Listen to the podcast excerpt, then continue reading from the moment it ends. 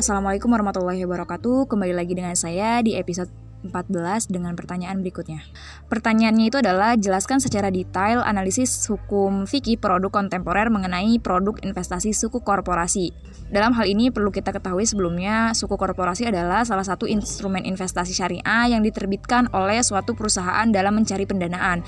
Tujuannya itu untuk mendapatkan dana dari masyarakat untuk pengembangan bisnis perusahaan selain dana dan dari internal perusahaan atau dana dari pinjaman per, pinjaman perbankan. Dalam analisa fikih ada beberapa poin yang akan dibahas. Yang pertama, praktik lapangan. Misalnya PTA menerbitkan sukuk mudorobah bagi hasil untuk mendanai kegiatan usaha anak perusahaannya di Jakarta. Kegiatan anak perusahaan tersebut dijadikan sebagai aset yang mendasari penerbitan sukuk. Ketika seseorang, ketika seorang investor pembeli sukuk PTA, maka investor tersebut memberikan permodalan kepada PTA untuk kegiatan usaha anak perusahaannya. Dengan demikian, investor tersebut ikut memiliki kegiatan anak perusahaan PTA secara bersama-sama dengan pemegangan sukuk lainnya hingga jatuh tempo sukuk tersebut.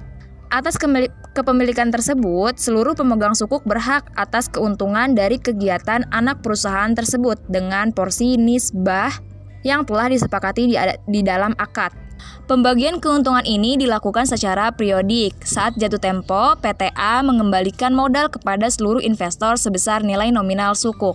Poin yang kedua yaitu adalah parameter kesesuaian syariah, yaitu terbebas dari transaksi yang dilarang. Transaksi yang dilarang ya, dalam Islam adalah terhindar dari riba, goror, maisi, riswah, dan transaksi lainnya yang dilarang. Serta transaksi ini boleh dilakukan sesuai dengan akad dan transaksi syariah, yaitu adanya kejelasan skema transaksi atau akad yang digunakan saat penerbitan sukuk, serta aset yang menjadi dasar sukuk tersebut tidak bertentangan dengan prinsip syariah di pasar modal, dan adanya kejelasan mengenai jenis, jumlah, dan umur ekonomis aset yang dijadikan underlying. Selanjutnya, adab etika bisnis Islam di mana perusahaan dalam merencanakan penerbitan, penerbitan sukuk harus memastikan bahwa dana sukuk yang akan diperoleh digunakan untuk kegiatan usaha yang tidak bertentangan dengan prinsip syariah di pasar modal. Merujuk dalam usul fikih, yaitu Quran Surat Al-Baqarah ayat 275, yang artinya Orang-orang yang memakan riba tidak dapat berdiri melainkan seperti berdirinya orang yang kemasukan setan karena gila. Yang demikian itu karena mereka berkata bahwa jual beli sa sama dengan riba, padahal Allah telah menghalalkan jual beli dan mengharamkan riba. Barang siapa mendapat peringatan dari Tuhannya, lalu dia berhenti, maka apa yang telah diperolehnya dahulu menjadi miliknya dengan urusannya terserah pada Allah. Barang siapa mengulangi maka mereka itulah penghuni neraka. Serta surat Quran surat Al-Baqarah ayat 283 dan Quran Surat An-Nisa ayat 29, serta hadis Qudsi riwayat Abu Dawud, Al-Darukhuti, dan Al-Hakim dari Abu Hurairah Rasulullah Wasallam berkata, Allah Subhanahu Wa Taala berfirman, Aku adalah pihak ketiga dari dua orang yang berkoneksi selama salah satu pihak tidak mengkhianati pihak yang lain. Jika salah satu pihak telah berkhianat, aku keluar dari mereka dan kaidah fikih yang artinya pada dasarnya semua bentuk muamalah boleh dilakukan kecuali ada dalil yang mengharamkan dan di mana terdapat kemaslahatan di sana terdapat hukum Allah.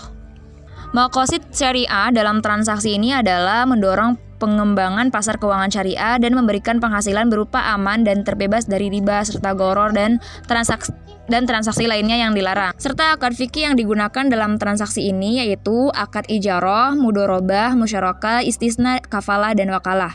Dan konsep fikih muamalahnya yaitu dalam penerbitannya sukuk harus didasari dengan akad syariah yang mengutamakan asas keadilan dan kemaslahatan, menghindari hal-hal yang membahayakan dan merugikan, serta terbebas dari unsur riba dan ketidakpastian. Sebagai implementasi akad tersebut, sukuk harus memiliki underlying aset yang tidak bertentangan dengan prinsip syariah. Selanjutnya, dana yang diperoleh dari penerbit sukuk dalam penggunaannya tidak diperkenankan untuk kegiatan yang bertentangan dengan prinsip syariah. Serta fatwa yang terdapat dalam transaksi ini yaitu adalah fatwa nomor 137 tentang sukuk, Fatwa nomor Fatwa DSN MUI nomor 33 tentang obligasi syariah mudoroba, Fatwa DSN MUI nomor 441 tahun 2004 tentang obligasi syariah ijaroh serta fatwa-fatwa lainnya yang digunakan dalam akad fikih pada transaksi suku korporasi ini.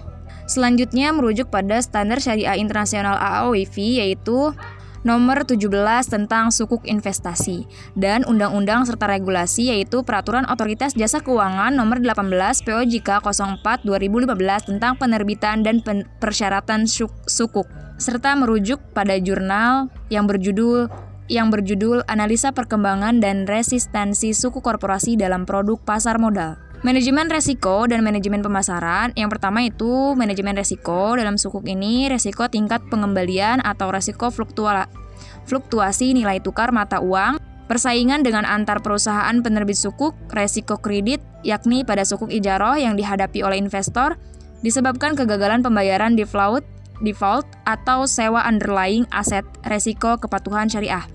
Manajemen pemasarannya itu menjangkau semua calon investor utama, investor targeting dan per pre-marketing yang, in yang intensif dan fokus pada target investor, proses book building dan riset pasar yang kredibel, serta membangun tensi permintaan yang optimal agar terciptanya momentum yang tepat saat dilakukan penawaran.